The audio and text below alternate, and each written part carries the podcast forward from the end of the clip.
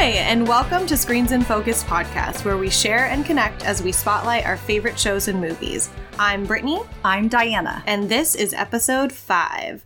Today, we'll be reviewing season two, episodes three and four of The Walking Dead with the lens of power. Before we dive in, how are you doing today, Brittany? I'm doing well. I went on a rampage and watched a lot of Oscar nominated movies. Awesome.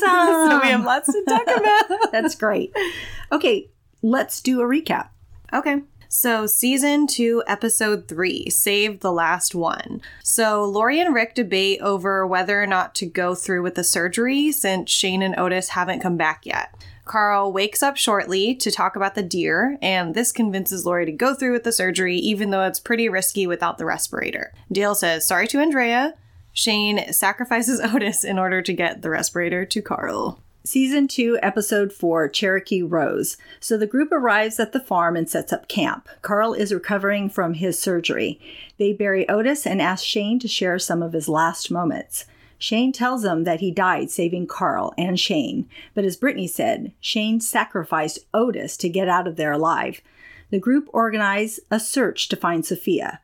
Daryl heads out on his own and finds an empty building and a Cherokee rose that he brings back to Carol. The group try to get a bloated walker out of the well before it contaminates the water, but fail. Maggie and Glenn go on a supply run. Lori asks Glenn to get a pregnancy test. While on the run, Maggie and Glenn's relationship takes a big step. Hershel tells Rick his group must leave when Carl is healed, but Rick pleads with him to reconsider, which he does. Lori takes the pregnancy test that Glenn retrieved from the pharmacy, and it reveals that she is pregnant. Okay, Brittany, where did you see the theme of power? I saw it a lot with Lori, actually. She has a lot of power over both Shane and Rick. With Shane, he's desperate for her validation. He wants her attention and forgiveness. And at first, I really struggled watching that scene with him leaving Otis behind.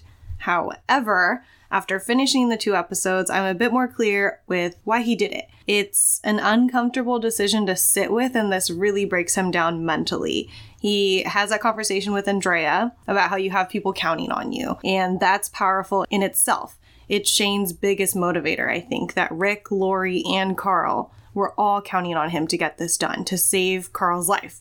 Back to my thoughts about what motivates him, I do believe he cares about Carl, but I also believe he knew that he needed to either impress or make things right with Lori. He is distraught over losing her. I have sympathy for him because of that. He's doing anything he can to one, save Carl, two, do something good for Lori, and three, help his partner and best friend, Rick. These are probably the three people he cares most about in this world, and it only reaffirms my belief that your relationships, the people who are counting on you and need you, are the most powerful factors when it comes to big decision making.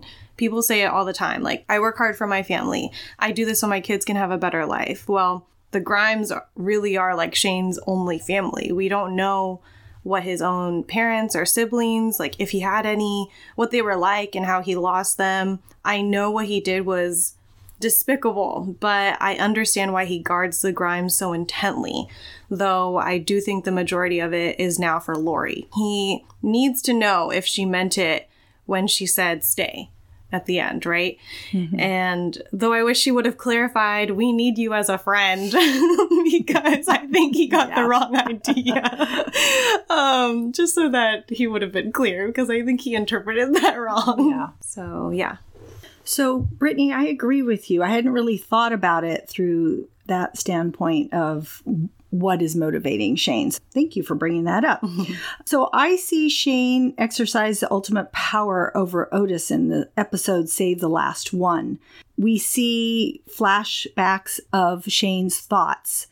And throughout this flashback, we see Otis and him trying to escape the walkers at every turn. And Shane and Otis are stuck on the bleachers. And Shane suggests they jump out this window, but Otis says he won't fit. So he says, I'll lead the walkers away and you hop out that window and I'll hop out the other, which was actually very brave of Otis. So as they execute the plan, Otis gr- is grabbed by a walker, but Shane shoots it. And I think, okay, Shane isn't too bad. He's helping Otis. Um, they make it out but Shane injures his ankle and is hobbling along. Um, so in current time, we see Shane arrive at the farm uh, with the supplies, and he tells the other, others that Otis gave his life for Shane to make it out. So Shane goes up to take a shower. We notice a patch of his hair from his skull is missing, and he shaves his head. Back to the flashback, we see Otis and Shane are running from the walkers, and both say they have one bullet left. Shane turns to Otis and says, I'm sorry. And Otis looks confused at him. And then all of a sudden, Shane shoots Otis in the leg. He tears the supplies off his back. They start fighting, and Otis grabs Shane's hair. Shane overpowers Otis and takes the supplies and hobbles off. As the walkers consume Otis, and you hear him screaming in agony, Shane, in current time, shaves his head and looks at himself in the mirror with a very disturbed look. I am disgusted, but also intrigued because Shane has crossed a line he can't uncross. You're right, Diana. He does cross a line he can't come back from, and it's very crazy to see this all unravel because we do know how this ends for Yeah. him, but it's crazy to see the beginning Yeah. of him mm-hmm. just unraveling. And I want to circle back to Lori having power over Rick because I noticed that he does debate with her over certain decisions, but he ultimately leaves the decision up to her when Hershel asks them if he can operate on Carl and basically give him another chance in the world, just like how she asked Jenner to give them another chance at the CDC. I do acknowledge that she struggles with feeling powerless over Carl's situation, though. I don't think her points were completely baseless and awful, and I think that she's just a mother who sees her child suffering, and it hurts so much when you're powerless over that pain. And she yells at Hershel when Carl is having that seizure, and she says, You can't stop it! And Hershel says he just has to go through it, and I think that's so powerful. That's so true, and that's hard for parents. I'm not a parent, but I totally sympathize with mm-hmm. that. I also saw the power of words and what we say. I know that words can only go so far in some instances, but words are pretty powerful. There's a reason that humans are the humans are the main beings that run this planet, right? We communicate.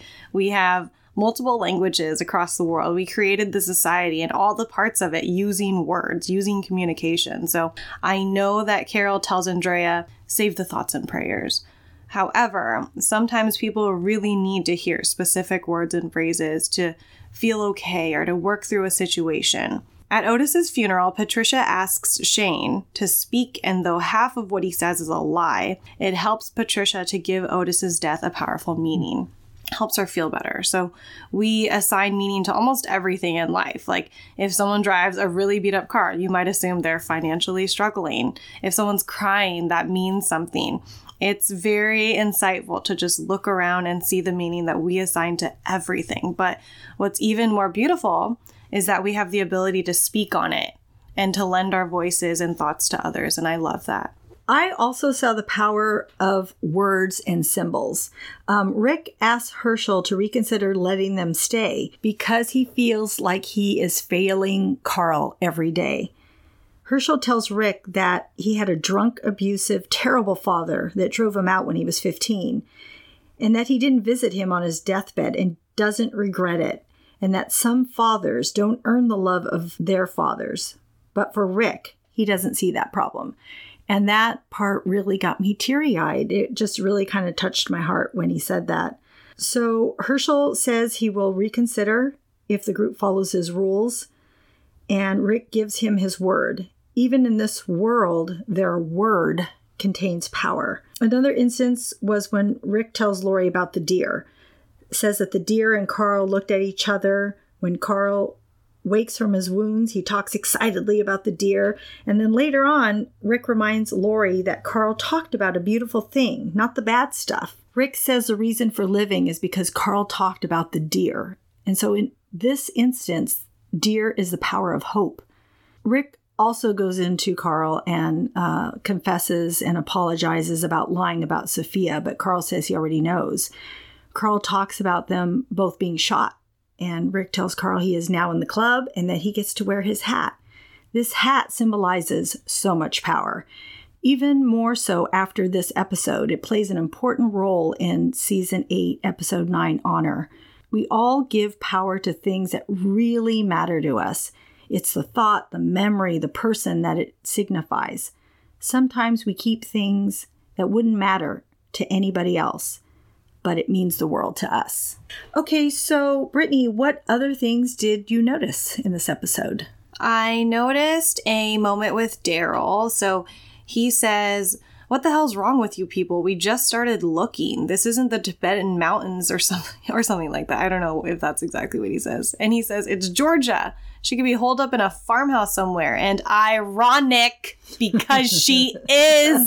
yeah, I thought the same thing. so he kind of did a foreshadowing there, which was Yeah. cool. Yeah. But also, side note, in most child abduction or missing persons cases, the first 24 hours hold the most hope for finding them. Mm-hmm. And after that, the percentage of you finding them goes down dramatically with each minute, hour, and day. So I know Daryl thinks that everyone has lost hope too soon. And he thinks they're giving up too quickly, but the actual data behind this shows that they probably won't find Sophia alive. Everyone, especially Carol, has a right to be as worried and as wrecked as she is. So I know he's trying to keep hope alive, but in real world data, it's not not looking good for Sophia. I also noticed that, you know, just another thing I love about Dale. I appreciate that Dale asks follow up questions and wants to be clear in that moment. After he apologizes to Andrea, she just lousily says, I'll take watch. Rude, okay? he then proceeds to ask, So, do you forgive me? And a lot of the time while watching this show, I'm so annoyed and I'm left feeling unfulfilled, especially in recent seasons, because the characters talk so much less and they just stare at each other. Like, I'm just thinking, who looks at someone for 30 seconds without speaking? That's not real life. So I'm just, I'm always screaming, ask him what that means. Wait, what, what are they talking about? I do appreciate that Dale demands an answer right away, rather than having to wonder and dissect Andrea's effortless, lazy response. So go Dale once again. Also, I would just like to say that Andrea, for lack of better words, I, you know, I went to college, but she really sucks in these two episodes. I just, I did not like her. Yeah, I agree. I was irritated with her when she was mad about not having the guns and she went to Shane and was mad that Rick made that agreement with Hershel. It's like, ah, I just want my gun. I just want my gun. It's like, oh my God, I want to slap you. I did. I don't know. She was annoying to me I too. just don't like how she just, it feels so entitled and she's always so mean to yeah, everyone. She's always like frustrated or irritated and she just comes off that way. I don't, I don't know. She's never happy or I mean not I mean I know her sister just died, but I guess her sister just died. We should know, but everyone- credit. I don't know. Ugh, no. Screw you, Andrea. Okay, so on a lighter note, uh, Maggie and Glenn's relationship begins. Uh, Glenn is praying, and Maggie interrupts his prayer. His very first prayer, he says he needs to pray for his friends. This made me realize I don't recall anything about Glenn's family or friends. And later on, they're writing to the pharmacy, and Glenn tells Maggie he is a loner. He doesn't seem like he would be a loner. He's so connected and caring and brave. So it really makes me wonder about his past. I love the scene in the pharmacy when he grabs the condoms to cover up that he's getting the pregnancy test for Lori, and Maggie asks if he has a girlfriend or if he's just a confident guy. it's just, I love their relationship. It's so innocent, so sweet, and so real, which I love. Um, and a side note, I cannot believe that they asked Glenn to be the walker bait to go down into that well. And he agrees. I mean, the rope or something always breaks, people. It always breaks. Yes, I was thinking the same thing. Also, I would like to clarify this was Andrea's idea. She volunteered Glenn did. to go down into the well. So, just another reason Andrea sucks for this episode. Okay, Brittany, it is time for why we love Rick. And why do you love Rick, Brittany? I love Rick because he acknowledges his privilege and his power. He doesn't brush it off or fish for compliments on his leadership style or decisions. He just puts it out there to Hershel that yes, he's seen as the leader. And because of that, he needs to do right by them and take care of them. He readily accepts this weight on his shoulders, and I respect that. Why do you love Rick? I love Rick because there is always, he always sees hope. Uh, Lori wants to give up on uh, her son's life because of all the struggles in this new world. She says that Jackie doesn't have to worry about this world anymore. Um, it was hard for me to hear Lori say this. In a way, it was like, you know, she wanted her son to die. And I know truly she didn't. She just didn't want him to suffer or be scared. But I don't know. It just, it really bothered me. And it must be really hard to have this fear hanging on every moment of your day. But what I love about Rick is that he sees the beauty of life, even in the hardest of times. He reminds her of Carl and the deer moment and how excited Carl was about it, and that there is still a world out there for them. That's true. okay, Brittany, what are you currently watching? A lot, of course. Yeah. You know me. So on Netflix, I watched Icarus. It won, I might be saying that wrong, but it won the best documentary feature at the Oscars. I almost watch it. I don't even know anything about it. It's okay. It's interesting if it highlights drug use and substance abuse in the Olympics, in sports, in all that kind of things, and how people got away with it for so long. And then it mm, kind of okay. pivots to the doctor, this Russian doctor that they're trying to protect. So it gets interesting about halfway through, I would say, because of this doctor and mm-hmm. his life is at stake. But I wouldn't watch it again. So there's that. Okay.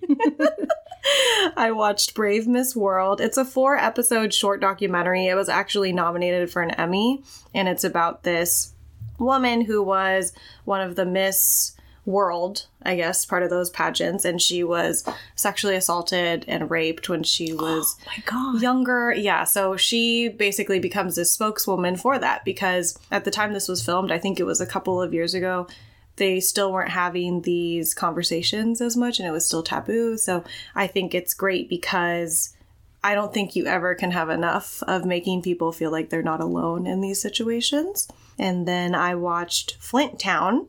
It's also technically a TV show, but it's a documentary. So I always think of those as movies, honestly. Mm-hmm. It's about the police officer perspective in Flint, Michigan. And you know, that's the town where they have the water crisis. It's high poverty, high crime, and the police force is dwindling down and it kind of shows you everything that's going on from their perspective. So, it's it's interesting. I again, I don't I wouldn't watch these movies again Okay. because I'm just not as into documentaries, but I always think it's good to know. Yes. It, I'm happy that I watched it. I'm mm-hmm. happy that I know that side of it. I also watched two of the Oscar nominated, and I think one of them won. Oh, Get Out won for the best original screenplay I, I believe at so, the yes. Oscars. Uh-huh. Yes, so I watched that. I really liked it. I think it has a very compelling commentary about how Black people are treated in current American Mm-hmm. Yeah. society. Yeah, I watched it. I liked it too. Yes. And then lastly, I watched Lady Bird. Great movie. Highly recommend it. Can't wait to watch it. Yes. I'm Yeah. I'm sad. I don't think it won anything at the Oscars, but It had a lot of firsts though, yes. so that was good. So I am happy for it that it was nominated and I I connected to it because it's about this girl in 2003. She's a senior in high school in Sacramento at a Catholic high school and I went to Catholic elementary school, so it was funny to see Yeah. that. And for TV shows, I, w- I continue to watch The Flash. Mm-hmm. I watched Love, the most recent season on Netflix. And that show is just about a guy and a girl. You know, they're in LA, they work in entertainment, and they both continually mess up in their relationship. So it's just about love, right? It's Okay. like they miscommunicate, they hide things, they lie. They're one of them is like a sex and alcohol addict. The third season just came out and it's a mess, but it's fun. Okay, okay. It's really funny. I also started watching the most recent season of Jessica Jones. I love all of those superhero Marvel TV shows. Yeah. They're really good. It's really promoting that. I keep seeing that, and so I'm like, hmm. I think you would like it. I think people have this Fit mi- it in. I have to fit it in. Yes. And I think people have this misconception about superhero TV shows, but the way mm-hmm. that they do it with Marv or with Jessica Jones, Luke Cage, Iron Fist, the Defenders, Daredevil, they just weave it together so perfectly and it's not the peppy and airy and teenage-ish mm-hmm. CW feel. It's serious and you they're characters you can connect to and they're funny and they're gritty, they're edgy, they're mm-hmm. not just like blockbuster positive, Yeah. stereotypical superhero. So Okay. I think it's really cool that way. Okay. hmm I did watch This Is Us. I liked that it was focusing on the foster system, and I think that we're very lucky that we don't know much about it, and it just sheds light on that. So I did appreciate that episode. I thought that actress was phenomenal. She's 14. I was reading a little bit about her because she really carried that whole episode. she and did. She did a phenomenal acting job. So I was really impressed. She's so I really like that. yes, and But I was- do miss all of our characters. So Yes. But, you know, you have to acknowledge our Yes. characters did grow up very blessed. Like they had a, a loving, a love, two Parents, loving parents. yeah. They were never which is unstable. instrumental in your upbringing. yeah. They never moved. Not that I can see their houses, right? Like they had Mm-hmm. that house from birth until they left to move out on their own. So it's just Mm-hmm. Yeah. the little things that you don't realize you have until you see Someone else that doesn't have them. Exactly. Yeah. So I just, I always appreciate that.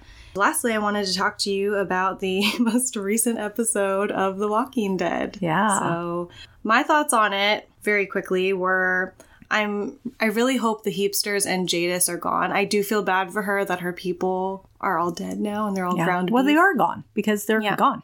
I They're know. chilly. But I'm wondering Sorry, I had to say that. I read that somewhere, and I'm like, oh my god.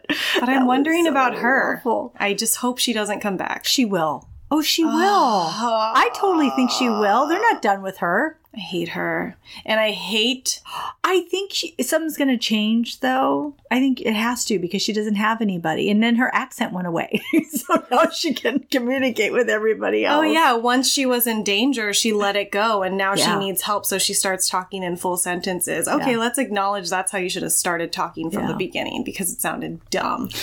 Okay, great. We'll see more of her. Fine. Whatever.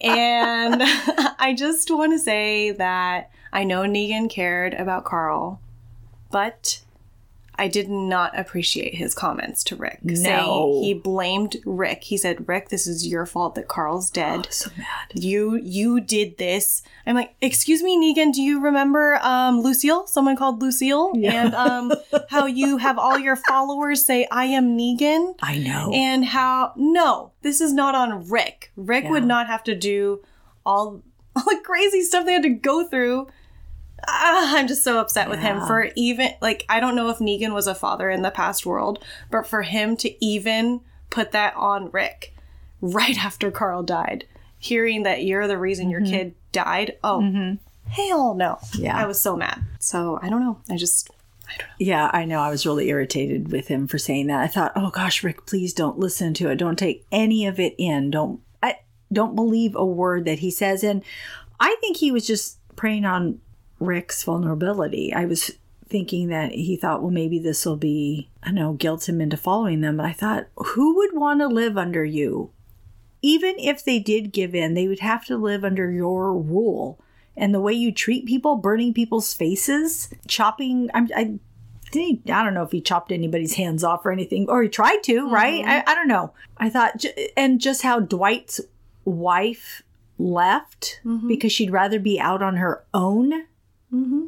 than be there. So Yes. it just goes to show you that life is not good. But so I was glad that Rick says, I'm going to kill you. Yes, don't back down. Yeah. Oh, God. Yes. But also how I also like the episode because it how Rick got those letters that Carl had written and and thought about them and hadn't opened them yet and mm. they stopped along the road and I just like that they took that moment. It wasn't like, okay, Carl's gone and let's move on. Mm-hmm. I really like that it's going to take Rick a while to deal with all of this. Right. And, we'll that's like see how that life. goes. Yeah, exactly. Totally. Real life Yeah. and asking Michonne, do you think he really meant this? What do you think he really meant when he said that they should end this war? Mm-hmm. Yeah. So I like that that. was But- interesting. Lastly, I just want to say that with Simon getting rid, like killing more of Yeah. the heapsters, oh gosh. he goes against Negan's wishes. And I think what the writers were trying to show us is that Negan is not as bad as Simon, and Simon's actually the unreasonable I know. one. I think they're trying to lift him somehow. But no thanks, writers. I'm on to you. I, will never forget Glenn and Abraham. I know. just because he doesn't do irrational things like right off the bat and he doesn't go off script and what his plans are, it doesn't mean he's not a bad guy. Yeah. He's done a lot of bad shit. Yeah. So don't try to make us forget that. Thank you. Done. Out. Mic drop.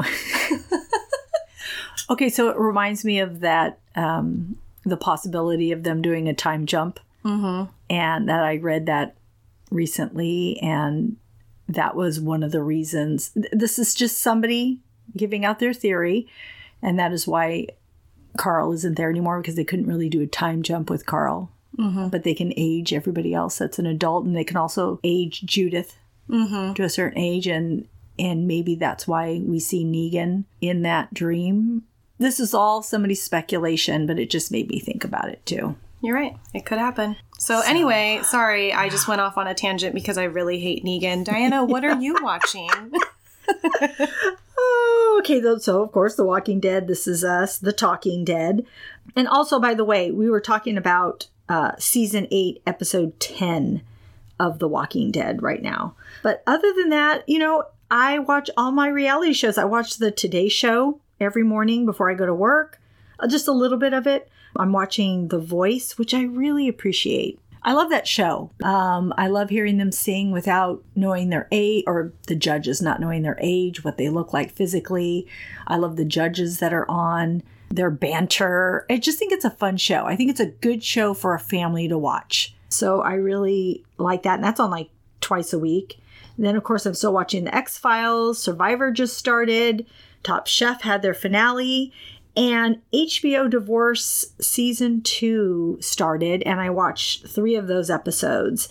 And so the first season was how they got to divorce and contemplating if they were going to get divorced. And so this season, they are divorced and just moving on with their lives. But um, I just wanted to bring up one of the exchanges that I thought was funny. So the dad is usually the one who went with the kids to their functions at school.